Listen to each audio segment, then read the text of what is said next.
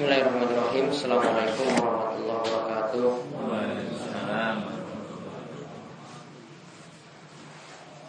Alhamdulillah Rabbil Alamin Hamdan kasiran tayyiban mubarakan fi Kam yuhibu rabbuna wa yardah Wa ashadu an la ilaha illallah Wahdahu la syarika lah Wa ashadu anna muhammadan abduhu wa rasuluh Allahumma salli ala nabina wa sayyidina Muhammad وعلى آله ومن تبعهم بإحسان إلى يوم الدين اللهم انفعنا بما علمتنا وعلمنا ما ينفعنا وزدنا علما اللهم أصلح لنا ديننا الذي هو عصمة أمرنا وأصلح دنيانا التي فيها معاشنا وأصلح آخرتنا التي فيها معادنا واجعل الحياة زيادة لنا في كل خير واجعل الموت راحة لنا من كل شر Alhamdulillah Para jamaah sekalian Bapak-bapak, ibu-ibu yang semoga selalu dirahmati oleh Allah subhanahu wa ta'ala Kita bersyukur pada Allah atas nikmat Yang telah Allah subhanahu wa ta'ala berikan kepada kita sekalian Sehingga pada kesempatan malam hari ini Kita bisa berada dalam majelis yang mulia Di tempat yang mulia Yang mudah-mudahan Allah subhanahu wa ta'ala senantiasa memberikan kita keberkahan dalam umur senantiasa memberikan kita kesehatan dan juga terus mengaruniakan kita ilmu yang bermanfaat di mana ilmu tersebut kita manfaatkannya dalam amalan-amalan ketaatan. Dan mudah-mudahan kita senantiasa diberikan keistiqomahan. Baik pada kesempatan kali ini seperti biasa kita akan melanjutkan pembahasan dari kitab Bulughul Maram karya Ibnu Hajar Al-Asqalani masih berada pada pembahasan kitabul jami' kitab pelengkap masih dalam bab ar-rahab min masawil akhlak yaitu tarhib peringatan-peringatan terhadap akhlak-akhlak yang tercela. Jadi istilah kita ini tarhib. Ya, menakut-nakuti. Namun ada salah Pengertian biasanya ketika masuk bulan Ramadan ada kajian tarhib Ramadan. Ya, tarhib Ramadan. Ini istilah kurang tepat. Harusnya targib bukan tarhib Ramadan. Asal masuk bulan Ramadan takut-takuti gitu. Ya, yang benar itu targib Ramadan. Targib itu nanti yang setelah bab ini yaitu uh, memotivasi, menyemangati ketika masuki bulan Ramadan. Jadi ada istilah tarhib, ada istilah targib. Ya, pakai gha, ghain. Kalau ini tarhib pakai ha, bukan gha. Ya. Jadi yang kita bahas masih seputar tentang akhlak-akhlak yang jelek. Baik kita lihat sekarang hadis nomor 1543 di terjemahan 1543 yaitu tentang bahaya menjelek-jelekan orang lain atau mengejek orang lain. Mengejek atau menjelek-jelekan orang lain. Yaitu hadisnya dari Muaz bin Jabal radhiyallahu anhu. Ia berkata bahwasanya Rasulullah SAW itu bersabda, Man ayyara akhahu bi dzambin lam yamut hatta ya'malahu. Siapa yang mengejek saudaranya dengan suatu dosa. Jadi dia mengejek saudaranya karena suatu dosa yang saudaranya itu perbuat. Mengejek di sini maksudnya diungkit-ungkit terus dosa yang dulu yang sudah diperbuat sekarang sudah bertobat. Namun diungkit-ungkit terus. Maka kalau ya di antara maksudnya seperti itu, kalau ini diejek dosa seperti itu, maka tidaklah orang itu mati, melainkan dia akan melakukan dosa tersebut pula.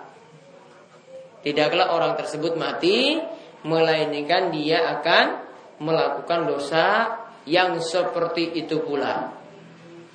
Akhrajahu Tirmizi wa hasanahu wa sanaduhu munqati. Hadis ini diriwayatkan oleh Tirmizi. Imam Tirmizi itu menghasankannya namun yang tepat hadis ini sanatnya munqati terputus. Intinya hadis ini hadis yang bermasalah. Namun sebagaimana sering sekali, sekali saya ingatkan, ada hadis yang bermasalah, ada hadis yang doif, ada hadis yang lemah, namun maknanya itu benar. Jadi hadis ini di antara hadis yang doif, hadis yang lemah, namun maknanya itu benar. Jadi maknanya bisa kita pelajari atau bisa kita ambil. Faedah yang bisa kita ambil dari hadis ini Hadis ini menunjukkan peringatan keras bagi orang yang mengecek orang lain atau menjelek-jelekan orang lain karena dosa.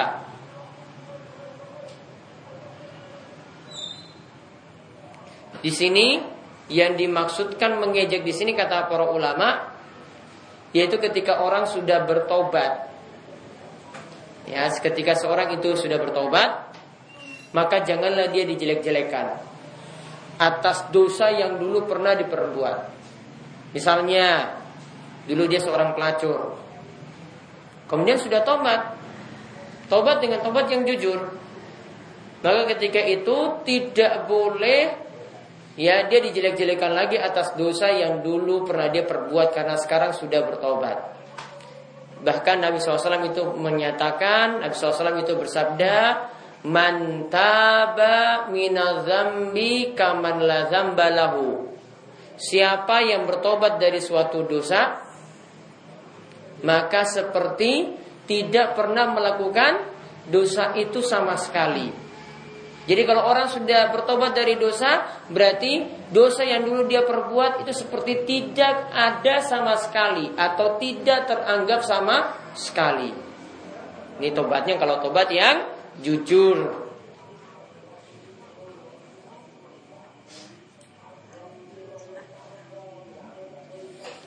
Begitu pula kalau dia itu belum bertobat, maka baiknya ya tidak dijelekan atau dia tidak dijatuhkan tetapi dinasehati. Nanti akan saya jelaskan kapan seseorang itu sebut disebut menasehati orang lain, kapan disebut menjelek-jelekan atau mengejek orang lain. Nah, di antara sebab kenapa kita tidak boleh mengejek orang lain Ya, di antara sebab kenapa kita tidak boleh mengejek orang lain yang pertama karena mengejek itu biasanya akan menimbulkan permusuhan dan kebencian. Dan mengejek ini jadinya tidak nasihat lagi, bukan jadi nasihat malah timbul cekcok, timbul permusuhan. Padahal mungkin dia maksudnya di sini ingin nasihati. Namun karena sudah jelekan orang lain, jadinya jadi musuh, benci, orang tidak terima nasihatnya. Kemudian yang kedua, orang yang menjelekan orang lain tadi ada sifat ujub takjub pada dirinya sendiri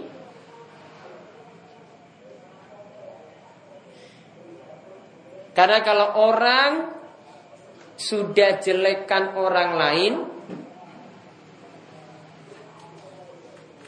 Berarti sudah anggap dirinya itu istimewa Wah diri saya ini yang paling baik Diri saya itu yang paling selamat dia bisa berbuat dosa seperti itu. Saya ini tidak. Jadi sudah merasa dirinya itu apa? Lebih daripada orang lain. Padahal mungkin dosanya yang lainnya masih banyak. Mungkin yang dia tahu dari saudaranya cuma itu.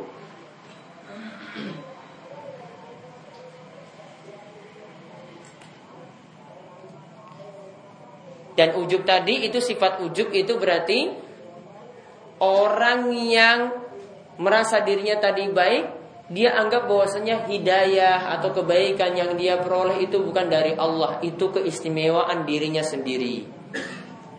Itu biasanya sifat orang yang ujub seperti itu. Nikmat yang dia peroleh, hidayah yang dia peroleh, kebaikan yang dia peroleh itu bukan dari Allah. Nganggapnya ya saya jadi baik ya jadi baik karena diri saya sendiri, bukan Allah Subhanahu wa taala yang berikan taufik, bukan Allah Subhanahu wa taala yang berikan hidayah.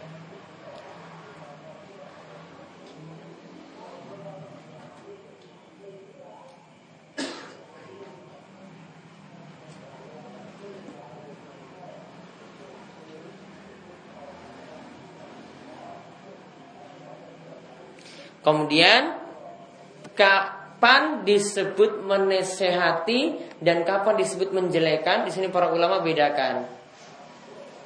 Lihat perkataan dari para ulama biasa mereka katakan di sini seperti Al Fudail bin Iyad. Jadi baru saya simpulkan. Yang namanya al mu'minu yastur wayan sahu yang namanya orang beriman itu biasa nutupi kejelekan saudaranya. Ini terutama kalau maksiat yang saudaranya itu tidak pamer-pamer maksiatnya. Dia jaga baik-baik ah jangan disebar aib ini pada orang lain. Wayan sahu dia tutup terus dia nasihati saudaranya. Kalau tutupi berarti orang lain tidak tahu.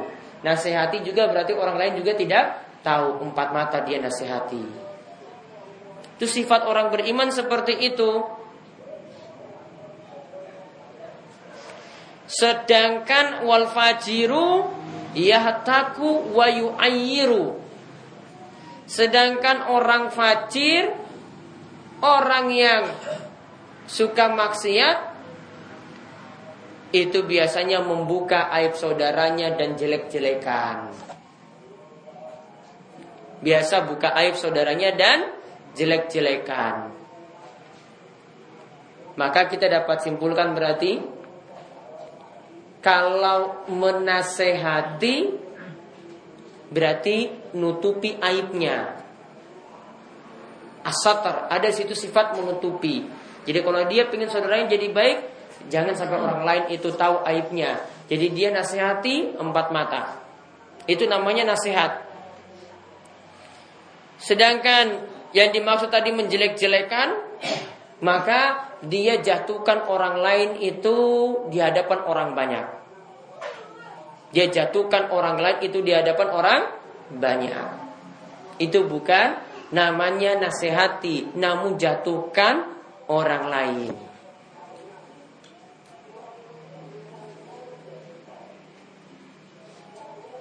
Maka sebagaimana juga dikatakan oleh Ibnu Rajab Beliau bahkan punya risalah, punya tulisan yang judulnya Al-Farqu Bainan Nasiha wa Ta'yir. Perbedaan antara menasihati dan menjelekkan orang lain atau menjatuhkan orang lain. Yaitu dalam kitab tersebut atau risalah tersebut beliau mengatakan karena salah para ulama al-amra bil ma'rufi wa 'anil munkari 'alal wahzal wajh. Yaitu para ulama dahulu itu tidak suka mengingatkan orang lain, mengajak pada kebajikan atau mengingatkan dari suatu kemungkaran dengan cara seperti itu, yaitu yang sifatnya jatuhkan orang lain. Wa yuhibbuna ayyakuna bainal wal makmur. Yang para ulama biasa lakukan itu diam-diam antara orang yang ingin ngajak baik dan orang yang ingin dinasehati. Fa inna hadza min alamatin nushi. Itulah yang dimaksudkan dengan nasihat. Berarti yang namanya nasihat seperti itu. Ya. Yang namanya nasihat seperti tadi.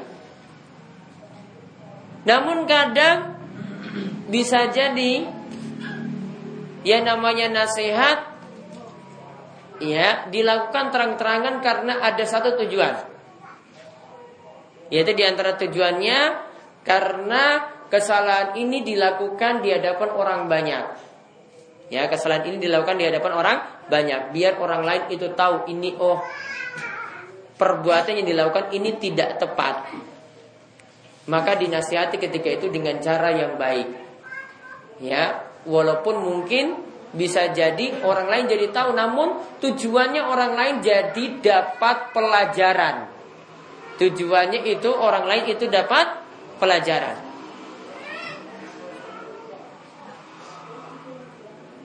Contoh misalnya para sahabat dahulu ada namanya Abu Bakar. Abu Bakar saking semangatnya sholat. Ya. Dia datang dari belakang, belum masuk ke soft, beliau sudah masuk dalam keadaan ruko. Ini belum sampai soft, nih. Belum sampai soft, karena lihat Nabi SAW sudah sampai ruko, wah Nabi sudah ruku, dia dari belakang sana ruku, terus jalan maju ke depan sambil ruku. Belum sampai ke ke soft. Ini saking semangatnya ini ini tanda orang semangat seperti itu. Ya. Seharusnya kan datang sampai soft baru ruku. Namun saking semangatnya wah ini biar dapat ruku dan ini juga tanda uh, yang menjadi pendapat para ulama dapat ruku berarti dapat satu rakaat ya dapat rukuk berarti dapat satu rokaat maka dia masuk dari belakang tadi sambil rukuk sampai dapat di soft kemudian bar sholat. Setelah sholat itu rampung Nabi nasihati. Ya. Zadakallahu hirsan wala ta'ud. Semoga Allah itu memberikan tambah semangat lagi kepadamu. Namun jangan seperti itu diulangi lagi. Dinaikkan dulu kan? Dinaikkan dulu, nggak dijatuhkan. Kamu ini enggak dinaikkan dulu. Oh, mudah-mudahan kamu semangat terus. Karena saking semangatnya dari belakang itu loh. Ya, mudah-mudahan kamu semangat terus. Allah tambah kamu itu sifat semangat. Ya, namun seperti itu jangan diulangi lagi. Yang mana yang tidak boleh diulangi tadi? Yaitu yang dari belakang tadi ruku sampai ke ke soft cukup nanti sampai ke soft ya baru ru, ruko. Maka kita lihat tadi bagaimana Nabi SAW menasihati sahabat seperti itu. Taruhlah di sini sahabat yang lainnya itu tahu, karena kan Abu Bakar itu masuk dalam sholat jamaah. Tahu tapi tujuannya biar sahabat yang lain tidak niru Abu Bakar seperti itu. Ya, biar yang lainnya tidak niru. Atau mungkin Nabi SAW melakukan empat mata, ya berarti nasihatnya itu Yesus untuk Abu Bakar biar dia tidak mengulangi hal yang sama. Dan ini juga jadi dalil pendapat sebagian ulama yang nyatakan lihat Abu Bakar dari belakang berarti sholat seorang diri kan? Sholat seorang diri. Dia maju ke depan. Berarti kalau ada yang sholat seorang seorang diri di belakang sok, menurut sebagian ulama sholatnya masih sah. Karena Abu Bakar tadi datang seorang diri dari belakang. Namun ada hadis yang mengatakan, hadis yang lain yang bertolak belakang dengan hadis ini yang mengatakan la sholat liman sholat khalfas Tidak ada sholat bagi orang yang sholat di belakang soft. Namun pendapat yang lebih bagus, pendapat yang kompromi, yaitu pendapat dari uh, Ibnu Taimiyah dan Ibnu Qayyim yang menyatakan di sini dilihat keadaan softnya bagaimana. Kalau softnya itu sudah penuh, ya, kalau softnya itu sudah penuh, maka tidak mengapa kalau orang itu sholat sendirian di belakang soft. Ada hadis juga yang mengatakan ya hendaklah dia tarik seseorang yang ada di depan. Ini memang ada hadis yang disebutkan juga oleh Ibnu Hajar dalam Bulughul Maram. Namun hadisnya doif dari sisi sanad. Dan ini ada beberapa kerusakan. Yang pertama, ini termasuk ganggu orang. Ya, ada yang sudah sholat kan? Sudah sholat khusyuk, ditarik tiba-tiba, suruh mundur ke belakang, ganggu orang sholat. Iya kan? Ganggu orang sholat. Dia sudah sholat loh. Di tengah-tengah ditarik ke belakang. Ganggu orang sholat. Dia butuh banyak gerak lagi ketika itu pindah. Dan konsentrasi dia ketika sholat terganggu.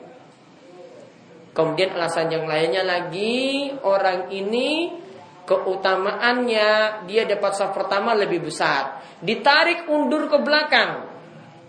Padahal mungkin dia sudah sejak awal ya pingin dapat saf pertama. Mungkin dia datang misalnya sholat zuhur jam 12, dia datang jam setengah 12 misalnya. Cuma ingin cari saf pertama. Eh tiba-tiba di tengah-tengah sholat suruh mundur ke belakang. Padahal dia sudah dapat keutamaan yang besar. Siapa pun nggak terima seperti itu. Wah, saya sudah dapat saf depan kok ditarik mundur ke belakang. Kemudian kerusakan yang ketiga, softnya yang ada jadi kosong. Karena ada yang ditarik mundur ke ke belakang. Walaupun memang nanti ada yang rapatkan, namun ini jadi kosong nanti posisinya. Maka hadis tadi itu hadis yang lemah, jadi tidak diamalkan, jadi tidak perlu tarik-tarik jamaah yang ada di depan. Cukup orang tadi kalau sudah melihat safnya penuh, maka dia sholat sendirian di belakang. Apalagi kalau masih yakin ada jamaah nanti yang nyusul lagi sholat bersama dia menemani dia ketika itu. Dan para ulama katakan dia tidak dikatakan sholat seorang diri selama belum imam itu belum bangkit dari ruku karena kalau masih dapat imam ruku berarti masih dapat satu rakaat. Jadi kalau masih ada jamaah misalnya imam sedang baca surat ada jamaah yang masih nyusul juga karena tahu ada ambil air wudhu, dia sholat di belakang sop seorang diri. Maka tidak dikatakan dia sholat di belakang sop karena ada jamaah yang nyusul sebelum imam bangkit dari ruko. Nah itu faedah dari hadis yang saya sebutkan tadi. Ya, jadi intinya yang namanya nasihat itu baiknya dilakukan sembunyi-sembunyi empat mata tidak dijatuhkan orang tersebut di hadapan orang lain. Itu namanya nasihat. Sedangkan namanya menjelek-jelekan menjatuhkan orang lain itu biasanya dilakukan terang-terangan. Kemudian kita lihat lagi hadis yang berikutnya tentang orang yang suka melucu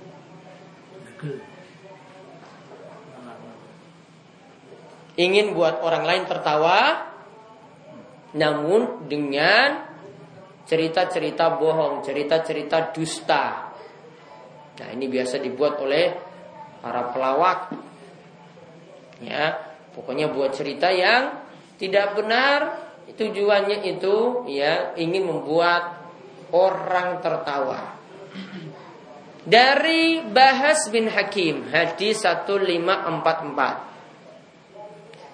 An Abi dari bapaknya, an jaddihi dari kakeknya, ia berkata bahwasanya Rasulullah SAW bersabda, Wailul lilladzi yuhaddisu.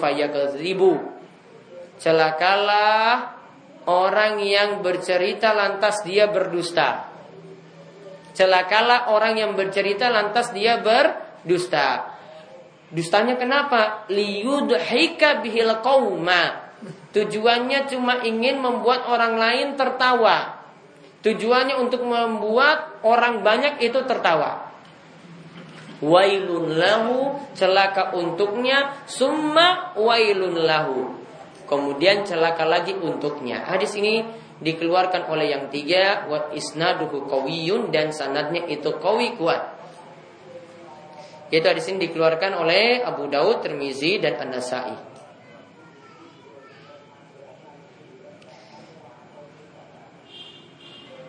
Hadis ini intinya adalah hadis yang sahih. Jadi bisa kita jadikan pendalilan tentang bahaya membuat orang tertawa dengan cerita dusta. Tadi ada istilah wailun. Ya, wailun itu artinya apa wailun? Kadang kita terjemahkan dengan celaka. Karena wailun itu adalah kalimatun wa'id. Yaitu kalimat yang menunjukkan ancaman. Sama ketika kita temukan misalnya pada Al-Quran Seperti dalam, dalam surat apa? Bisa wailul mutaffifin Ada lagi wailul likulli humazatil lumaza Ya, kalau wailul mutaffifin ini orang yang berbuat curang dalam dagang. Kemudian wailul likulli humazatil lumaza, orang yang berbuat curang dalam masalah harta, dalam masalah ucapan. Ngejek orang, nyindir orang. Nah, kalau wailun bisa makna pertama tadi maknanya adalah kalimat ancaman. Jadi biasa kita terjemahkan celaka. Wailun juga itu adalah bisa diterjemahkan ismu wadin fi jahannam. Nama lembah di neraka jahannam. Nama lembah di neraka jahanam. Berarti orang ini diancam dengan jahanam.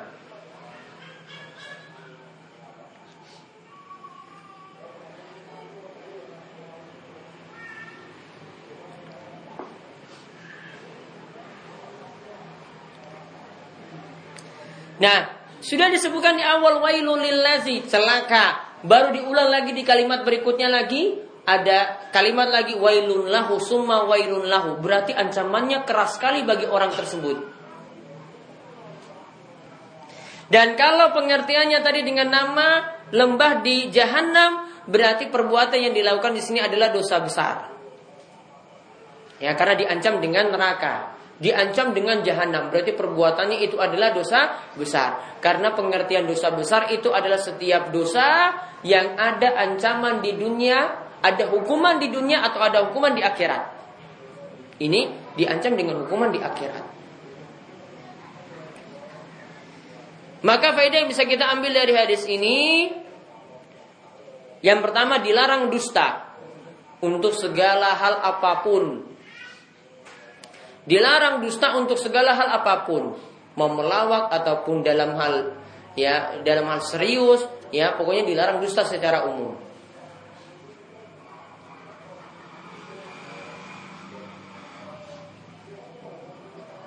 Kemudian yang kedua, dilarang berdusta dalam candaan. Dilarang berdusta dalam candaan. Walaupun bercanda itu boleh. Ya, walaupun bercanda itu boleh untuk menghibur jiwa. Kadang mungkin diselingi dengan diselingi dengan guyon. Namun guyonnya jujur. Sebagaimana yang Nabi SAW pernah lakukan, ya, ketika ada simbah-simbah sepuh yang tanya pada Nabi SAW atau meminta pada Nabi SAW supaya didoakan bisa masuk surga. Ya, supaya didoakan bisa masuk surga. Nabi SAW jawabnya apa? Nabi katakan bahwasanya orang sepuh itu tidak ada yang masuk surga. Maka seketika itu simbah tadi nangis. Karena Nabi yang bilang simbah-simbah itu nggak ada yang masuk surga. Karena lihat kondisinya nangis seperti itu Kemudian Nabi SAW katakan Ya memang benar Simba-simba itu tidak ada yang masuk surga Karena yang masuk surga itu akan kembali lagi muda. Yang masuk surga itu akan kembali lagi muda. Ya usianya itu sekitar 30-an Ya usianya sekitar 30-an Berarti kembali lagi muda. Jadi tidak ada lagi yang usia tua. Sebagaimana juga Dulu pernah saya sebutkan Nanti produk surga juga seragam Tingginya berapa penduduk surga? 13. Hah? Berapa hasta? 13. 60 hasta. Ya, 60 hasta berarti sekitar berapa meter berarti? 30. Hah? 3 meter. 3 meter gimana 3 meter? 30. 30 meter. Ya. Separuhnya atau separuh meter. Setengah meter. Ini kan hampir setengah meter kan? Iya. Iya toh? Nah, berarti hampir 30 meter. Jadi Pohon kelapa masih lebih tinggi lagi. Ya. Sama, pokoknya nanti dibuat seragam. Jadi yang yang di dunia itu kecil nanti jadi tinggi, ya. Yang tinggi ya tambah tinggi lagi. Jadi dibuat seragam seperti itu. Nah, kembali ke tadi Nabi SAW bercanda dengan simba-simba tadi yang tanya, benar atau tidak candaannya? Benar. Candaannya itu tidak dibuat dusta, tidak dibuat ya direka-reka tidak. Ini memang maksudnya itu benar dan juga sekaligus pengajaran kepada orang lain pula. Orang ini dapat pelajaran, oh ternyata seperti itu nanti di surga itu semuanya kembali muda. Dapat pelajaran lagi, namun tidak ada kedustaan di situ. Mungkin orang tertawa, namun tidak ada dus dusta. Ya, jadi itu yang tadi menunjukkan tidak boleh membuat orang lain tertawa dengan sesuatu yang dusta. Namun asalnya guyon atau bercanda itu masih dibolehkan apalagi ya di situ tidak ada kata-kata yang dusta dan juga tidak sampai menyakiti orang lain. Ya. Kemudian sekarang kita lihat yang berikutnya tentang masalah penebus untuk orang yang berbuat gibah. Sebelumnya pernah kita bahas gibah ya. Gibah itu artinya apa gibah? Ya zikruka akhaka bima yakrohu. Ya, yaitu menyebutkan kejelekan saudara kita ketika dia itu ya, ketika dia itu tidak ada di situ. Gaib. Makanya gibah itu ada kaitannya dengan kata gaib, artinya orangnya nggak ada. Kita sebutkan kejelekannya. Seperti yang dilakukan oleh Aisyah. Aisyah itu pernah menggibahi ada seorang wanita yang pendek. Kemudian dia cuma berisyarat saja pada Nabi SAW. Itu loh, lihat, lihat itu. Kemudian Nabi SAW katakan kepada Aisyah, engkau telah menggibah wanita tersebut. Karena wanita tadi tidak lihat. Ya, kalau dia lihat itu namanya bukan gibah lagi. Ya, itu namanya jatuhkan orang lain. Beda. Itu nanti yang tadi yang sudah disebut ayyara, menjelekan. Namun kalau dia terang-terangan dia uh, orang lain itu tidak ada, kemudian dia jelek-jelekan di hadapan orang lain, walaupun memang benar ada padanya, dia katakan ini fakta, iya itu fakta dan itu namanya gibah. Ya, walaupun itu dia bilang itu fakta, itu namanya gibah. Kalau ternyata itu dusta, itu nanti namanya buktan atau biasa kita sebut dengan memfitnah orang. Nah di sini ada hadis dari Anas radhiyallahu anhu dari Nabi SAW beliau bersabda. Dan Anas ini adalah di antara pembantu Nabi Shallallahu Alaihi Wasallam. Jadi Nabi SAW ada punya beberapa pembantu dengan masing-masing tugas. Ya, kalau mau lihat itu ada di Zadul Ma'ad Ibnu Qayyim. Jadi ada nanti yang temani beliau ketika safar itu ada sendiri. Ada yang uh, untuk ngurus-ngurus sholat seperti Bilal, untuk azan ada sendiri. Jadi beliau punya beberapa pembantu, orang-orang dekat. Jadi seperti Anas ini tahu seluk beluk aktivitas Nabi Shallallahu Alaihi Wasallam. Maka pernah suatu waktu, ya Anas itu sholat di belakang Nabi Shallallahu Alaihi Wasallam, sholat sunnah lah, ya. Dan ini jadi dalil sholat sunnah itu boleh berjamaah. Dan ketika itu Anas sholat Nabi SAW jadi imam, Anas di belakang bersama dengan seorang anak yatim. Lalu Ummu Sulaim. Ummu Sulaim itu ibunya si Anas. Ya. Namun Ummu Sulaim itu nikah lagi dengan Tolha, dengan Abu Tolha. Ya, dengan Abu Tolha yang mas kawinnya itu Abu Tolha masuk Islam. Yang mas kawinnya itu Abu Tolha masuk Islam. Nah, Ketika itu anak sholat, ada anak yatim. Apa pengertian anak yatim? Man mata abuhu walamnya blok. Ya, yang bapaknya itu mati dan anak tersebut belum balik. Kalau bapaknya itu mati sudah balik tidak disebut yatim.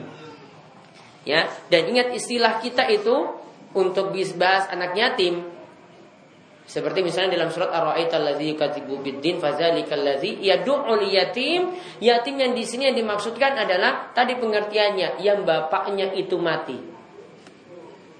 Apalagi dua-duanya. Ini yang satu saja mati, ini terutama bapaknya, maka sudah termasuk yatim. Yang di mana orang yang menyantuni anak yatim seperti ini, ini yang dapat keutamaan akan dekat dengan Nabi SAW bagaikan dua jari ini ya akan dekat dengan Nabi SAW di surga bagaikan dua jari yang begitu dekat ini.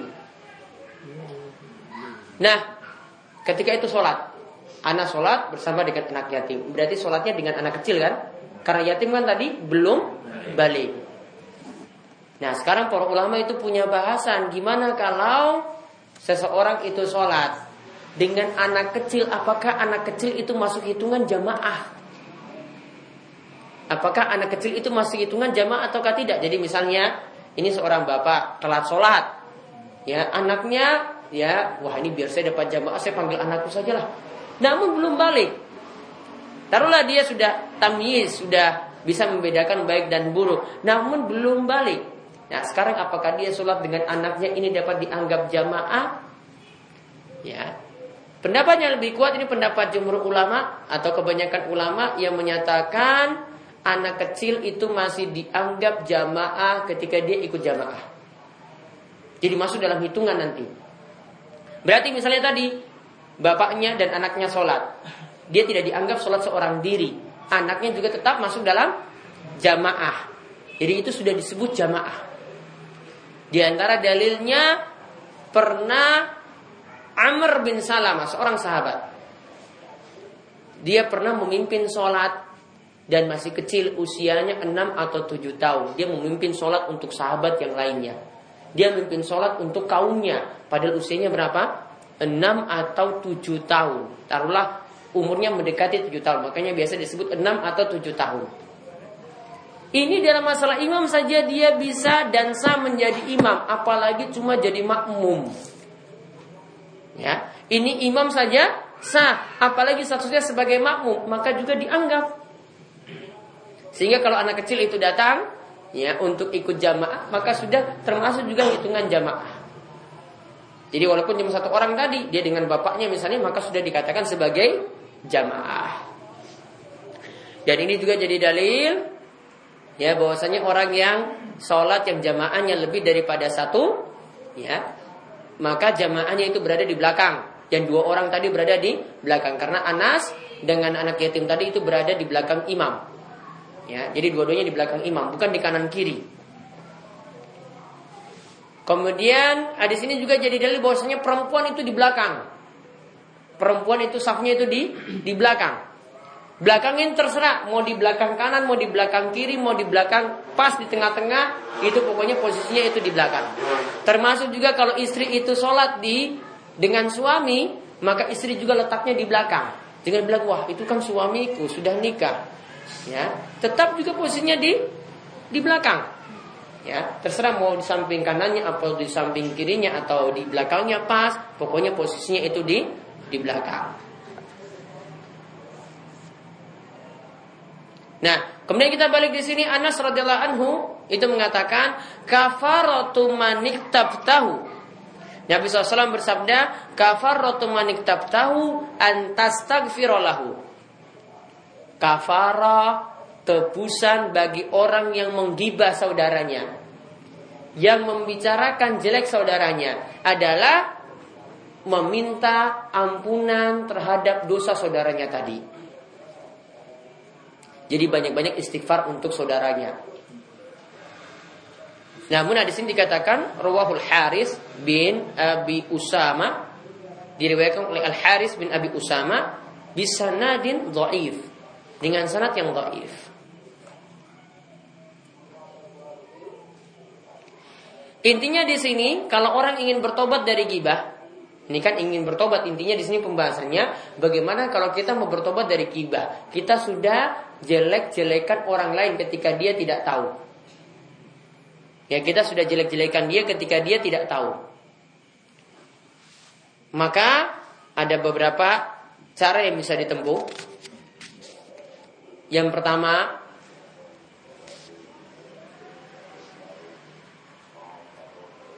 Ya, yang pertama jika orang yang digibah belum tahu kalau dibicarakan jelek. Kalau orang yang digibah itu belum tahu kalau dibicarakan jelek. Maka saat itu cukup didoakan. Maka saat itu cukup didoakan.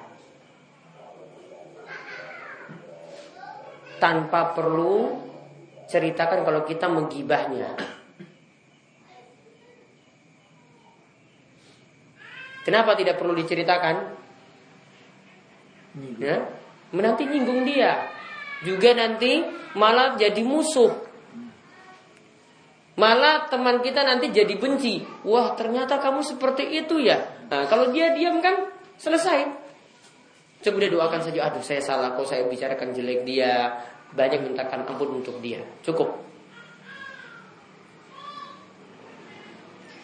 Kemudian yang kedua kalau pembicaraan tadi sudah sampai ke telinganya. Jadi dia sudah dengar ya, sudah sampai dengar ini sudah ketahuan. Ada yang laporin. Maka orang yang menggibah hendaklah meminta maaf. Maka orang yang menggibah hendaklah meminta maaf.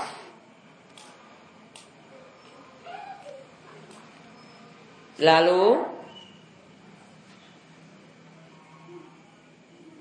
memuji kebaikan orang ini memuji kebaikan orang ini di majelis tempat dia menggibah.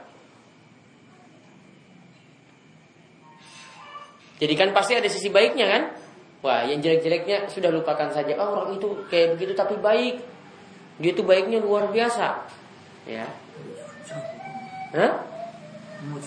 Tapi memujinya tidak bohong. Memang betul-betul ini, betul-betul ada. Namun kita tidak ikut eh, tidak mengungkit lagi kejelekannya. Yang baik-baiknya saja kita ungkit. Maka ini cara untuk menebus dosa gibah tadi. Jadi dibedakan ketika pembicaraan jelek tadi sudah sampai di telinganya ataukah belum. Kalau belum nyampe, mendingan jangan diberitahu. Kita yang banyak istighfar, ya, kemudian juga memintakan ampun untuk dirinya. Ya, kalau sudah ketahuan, nah itu wajib minta maaf. Ya, biar nanti kembali akur lagi, jangan sampai ya bermusuhan terus gara-gara membicarakan jelek orang lain.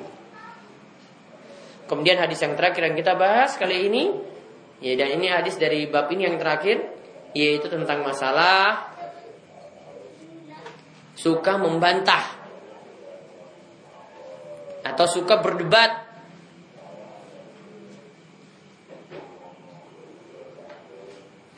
Yaitu kata Nabi SAW dikatakan sini dari hadis Aisyah radhiyallahu anha.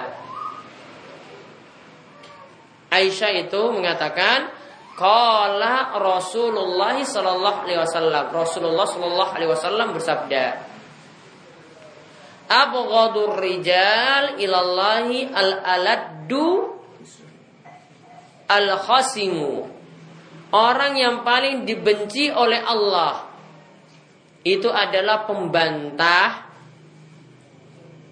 al-alatu al-khasim. Orang yang suka berbantah, orang yang suka membantah orang lain. Dan selalu ingin menang. Dia punya sifat al-alut itu suka bantah. Dan al-khasim itu selalu ingin menang. Mau dia keliru, mau dia itu salah, tetap juga ingin menang. Ya, mau dia keliru, pokoknya dia cari cara ngomong bagaimana supaya orang-orang anggap dia itu menang. Maka di sini jadi dalil larangan banyak berdebat.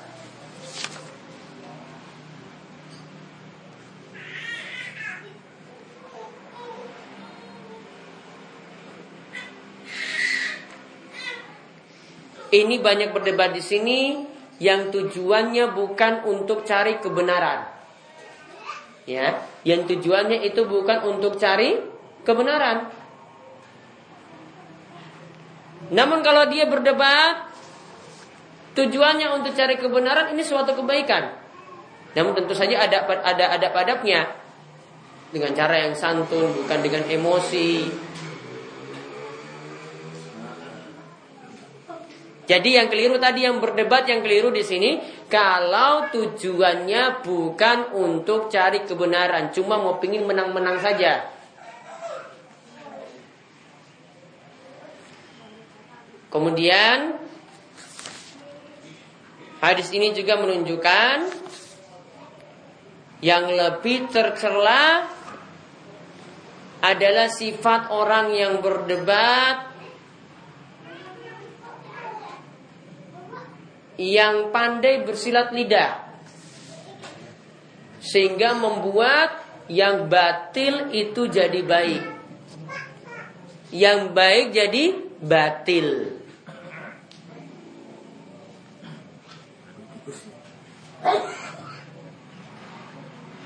Ini yang disebut oleh Nabi SAW di antara sifat munafik adalah wa idza khosoma fajara. Jika dia itu berdebat maka dia fajaro ya pandai untuk mengatur kata-kata sehingga selalu menang. Ini tanda-tanda munafik yang disebut oleh Nabi Shallallahu Alaihi.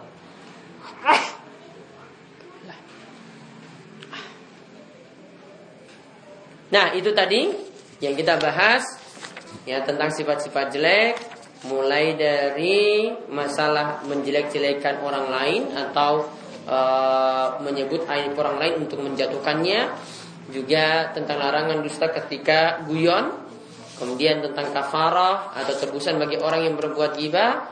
Baru yang terakhir itu adalah tentang peringatan orang yang banyak berdebat yang selalu ingin menang pandai bersilat lidah nah itu saja yang kita bahas untuk kesempatan kali ini kesempatan berikut insya Allah kita masuk bab baru tentang targhib yaitu motivasi-motivasi ajaran dorongan-dorongan untuk kita memiliki akhlak-akhlak yang baik. Jadi akan dijelaskan tentang akhlak-akhlak mulia yang dijelaskan pada kesempatan berikutnya. Monggo jika ada yang bertanya, kami bisa.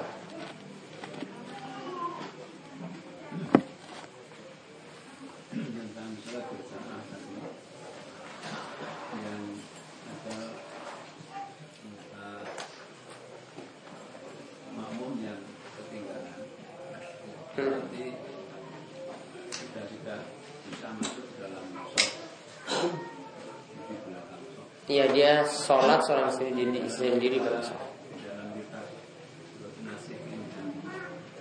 Hmm. Nah, itu. Baik. Nanti bisa dilihat di Bulughul Maram di sini ya.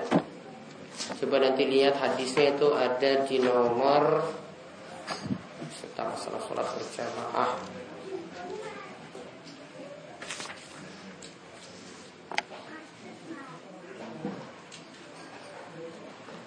Nah, 444. Ya di hadis nomor 444 di kitab terjemahan ini. Di situ disebutkan ada riwayat dari Tobroni orang yang sendirian di belakang mushaf yang pertama dia lakukan hendaklah tunggu orang lain. Atau yang kedua di sini dikatakan awit starorta rojulan atau tarik orang lain supaya bisa bersama dia di belakang soft. Ada? Hmm. Nah, hadis ini di sini tidak diberi keterangan oleh Ibnu Hajar. Namun para ulama teliti tentang hadis ini. Hadisnya sanatnya doif. Bahkan dikatakan sanatnya doif dan lemah sekali. Sehingga kalau ini lemah, amalan ini tidak bisa dipraktekkan. Ya, amalan ini tidak bisa dipraktekkan. Jadi kembali ke hadis-hadis yang sebelumnya ada di hadis 443 dan ada hadis di 442. Kalau yang 442 tadi Abu Bakar. Jadi kalau memang sudah full softnya, maka ya terpaksa tadi sholat sendirian di belakang. Kalau softnya belum full, belum penuh, dia kok tetap sholat di belakang. Jadi misalnya, ini kadang terjadi di Masjid Agung. Karena mau ke dari dia datanglah dari utara ya, yang kosong itu di selatan. Ya kan? Mau pergi ke sana, wah jauh sekali mau pergi ke sana itu. Akhirnya orang-orang numpuk di sebelah utara. Ya, yang ini dia buat soft sendirian di sebelah utara sendiri, padahal masih ada kosong sebelah sana. Nah, ini yang masuk dalam hadis tadi yang katakan tidak ada sholat bagi orang yang sholat di belakang soft. Itu baru bermasalah. Sedangkan kalau softnya sudah penuh benar-benar full gak bisa lagi diisi, barulah ketika itu masih masih dibolehkan sholat sendirian di belakang soft. Tidak terkena larangan dan sholatnya juga tetap sah. Bahkan kita bisa berdalil juga dengan ayat fattakullah mastata'tum. Ya bertakwalah kepada Allah semampu kalian. Dan kita ketika itu cuma bisa bertakwa seperti itu. Kita tidak bisa tarik-tarik orang. Karena tadi bisa kerusakannya banyak. Safnya kosong, orang lain itu jadi terganggu sholatnya. Kemudian yang keutamaan saf di depan dia dapat kok ditarik mundur ke belakang. Jadi seperti itu.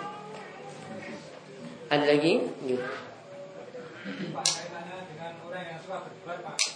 Gitu. Itu kalau pengacara Pak itu sebuah profesi?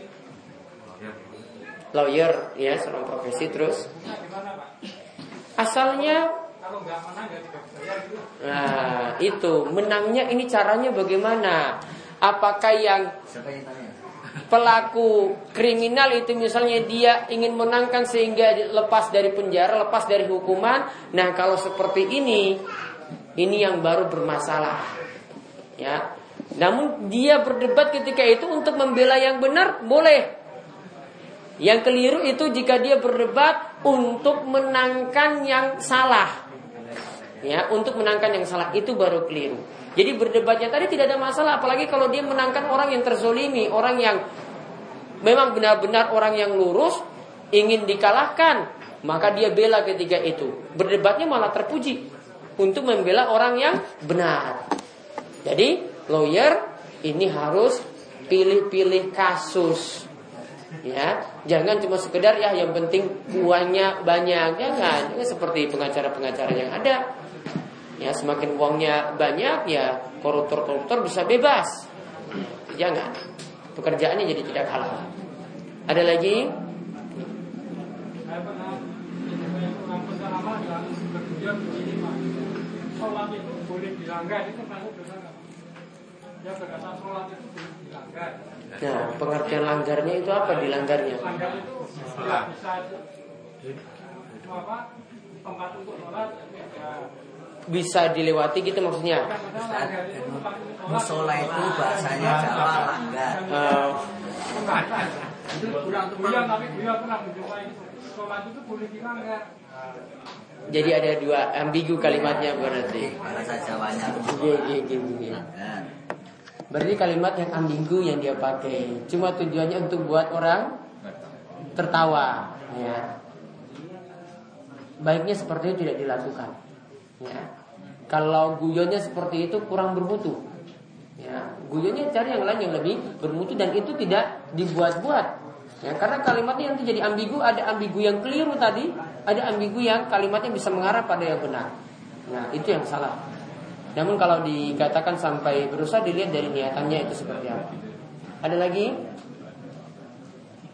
Ada orang yang masuk kita posisi sholat hanya berdua makmum kita kan di kanan terus ada yang mencolek si makmum tapi makmum nggak tahu terus akhirnya yang masuk masuk tadi sholat imam maju apakah itu tetap eh, tetap sah ya kajian imam karena karena udah mepet tembok gitu Ah, jadi ketika misalnya ditepuk, Ya, tadi nggak tahu.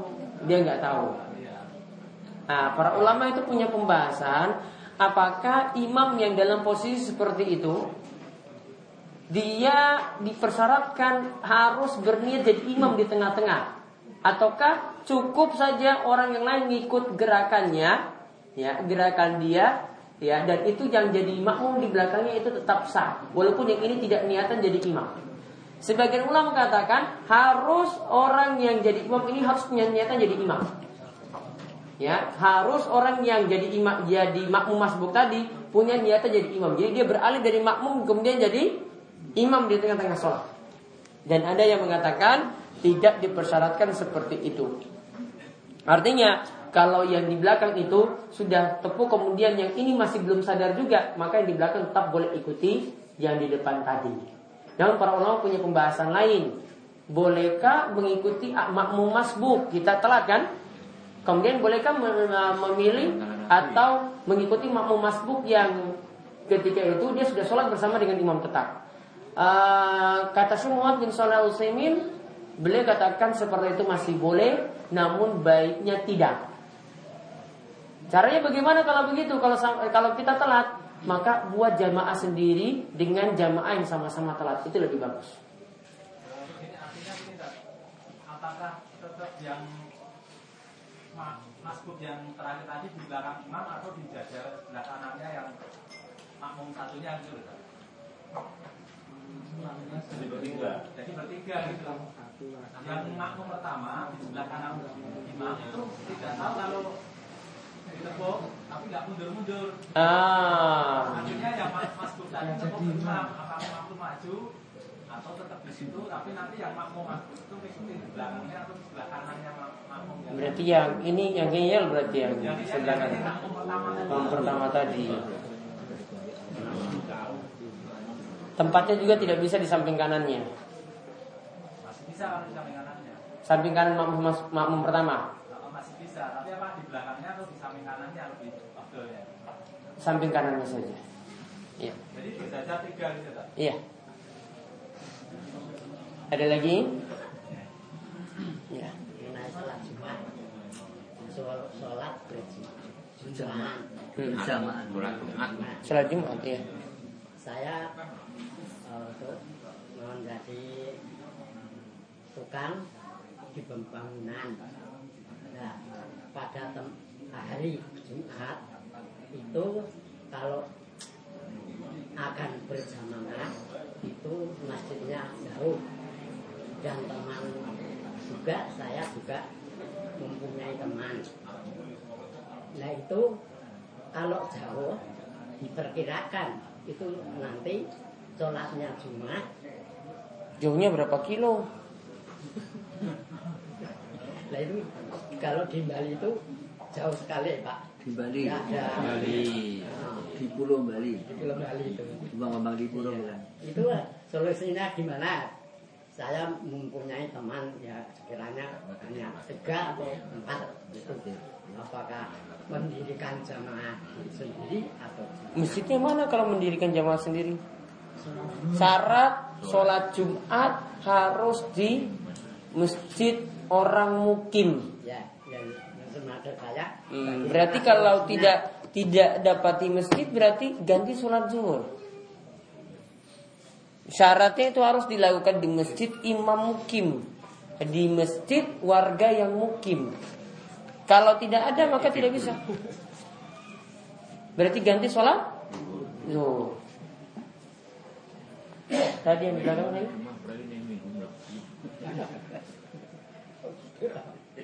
Pertanyaan.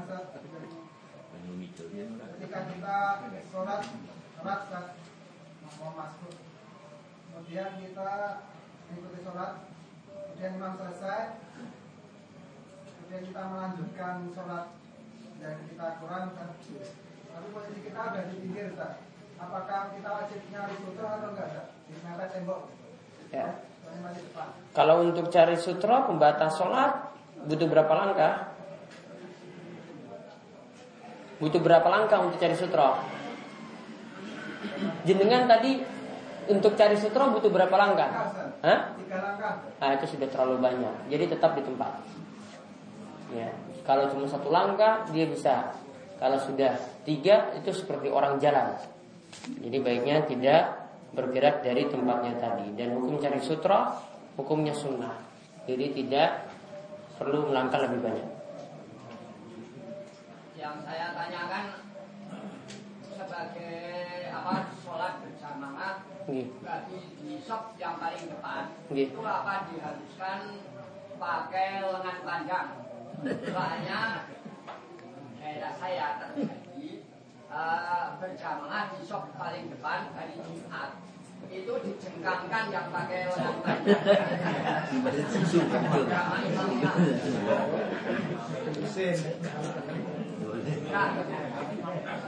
Asalnya boleh pakai lengan panjang, boleh pakai lengan pendek. Gak ada aturan. Yang buat aturan harus datangkan dalil larang-larang orang nggak boleh pakai lengan pendek ketika itu. Itu menyempitkan seorang dalam pakai baju.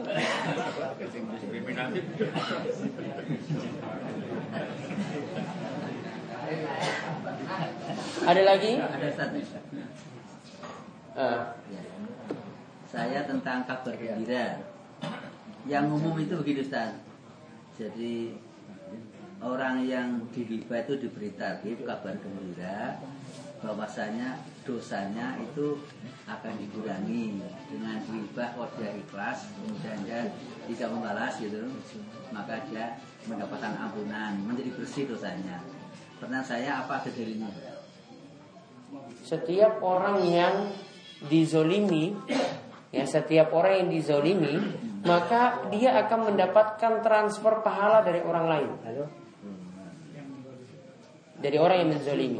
Termasuk hibah ya? Termasuk gibah gibah itu orang yang dizolimi jadi kalau dihibah senang-senang aja ya santai ya. bagi kita. Ya. bagi kita. Dia yang kurang pahalanya terus. Dia nggak bisa santai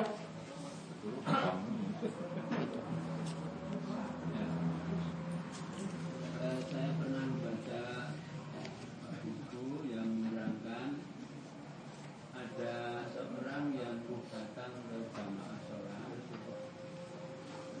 sudah rampung sudah selesai jamaah ada di sana di masjid itu eh, katanya harus berjamaah nah oleh karena itu nabi eh, menawarkan siapa yang mau sedekah iya Nah, kemudian dia yang mestinya sholat sendirian itu ada yang menemani iya menjadi jamaah. Sholat itu memang Iya, itu jadi dalil bolehnya jamaah kedua, jamaah ketiga, jamaah keempat dan seterusnya. Setelah jamaah pertama dengan imam tetap. tapi yang yang anggota yang menemani tadi bukan Iya. Jadi status dia tadi yang sudah sholat jamaah, dia kerjakan sesuatu yang sunnah. Statusnya sunnah untuk nolong orang dapat pahala jamaah. Dan ini jadi dalil dari kebanyakan ulama bolehnya jamaah kedua. Tidak seperti pendapat sebagian orang yang larang jamaah kedua. Dalil ini tidak bisa mereka bantah. Ya, karena sebagian orang ya berdalil bahwasanya kalau imam sudah rampung, maka sholat sendiri saja. Jawabannya dalil itu tadi yang sudah disebutkan ini jadi dalil bolehnya jamaah kedua bahkan bentuk jamaah kedua lebih afdol daripada sholat seorang diri. Jamaah jelas 27 derajat jelas. Kalau sholat seorang diri derajatnya lebih rendah. Ya, makanya sebagian orang tetap ngotot misalnya ya datang telat datang ke masjid, wah sudah kita sholat sendiri sendiri saja. Rugi dia dia gak dapat pahala jamaah ya rugi. Sebagian masih berpendapat seperti itu. Namun yang lebih tepat tadi itu dari dalil yang jelas dari pendapat mayoritas ulama bahkan diterapkan di Saudi Arabia juga seperti itu. Ya, mereka ketika imamnya rampung, jadi jamaah yang baru itu di belakang. Sudah disediakan juga sutroh sendiri untuk jamaah yang telat. Ya, jadi buat sholat ini bahkan sholat Jumat pun itu ada juga yang telat juga orang Saudi. Kalau mereka telat jamaah Jumat itu sambil tutup-tutup muka itu. Ya. Anak-anak muda sambil tutup-tutup wajah. Kenapa? Ya malu lah, aib lah masa baru sholat Jumat sekarang semua sudah pada bubar. Gitu. Jadi itu lebih utama daripada sholat sendirian. Ada lagi? Ini ada yang nanya bagaimana melihat tayangan debat calon presiden atau semisalnya. Ya, anggap saja hiburan-hiburan. Nonton lawak. Oh iya, sebentar. Untuk kajian besok Selasa malam Rebu, ya kosong yang di Serunggo. Nanti minggu depan lagi baru ada pengumuman selanjutnya. Udah tak kosong lagi kayaknya. yang 14 Ya tanggal 14 ya. ya pengumuman season yang terakhir. Setelah ini boleh pulang. Pengumuman yang pertama adalah infak hari ini 100 ribu rupiah. Kurang 30 ribu. 70 ribu rupiah hari ini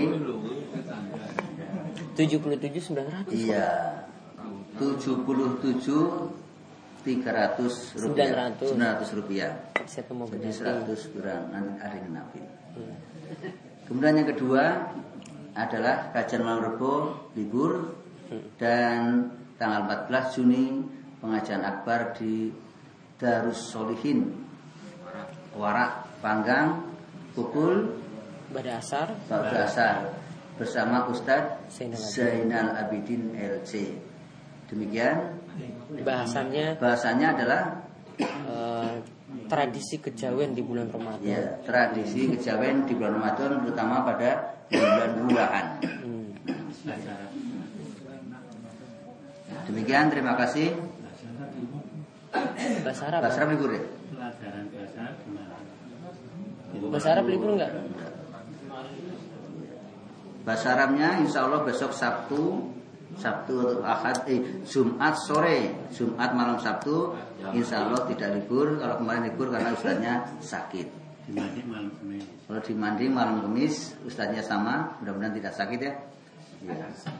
Tapi pindah ke rumahnya Bapak Al Mukarram Bapak Sirkono ya Srikono ya Bapak Srikono ya Manjing Petitan ya Pengitatan.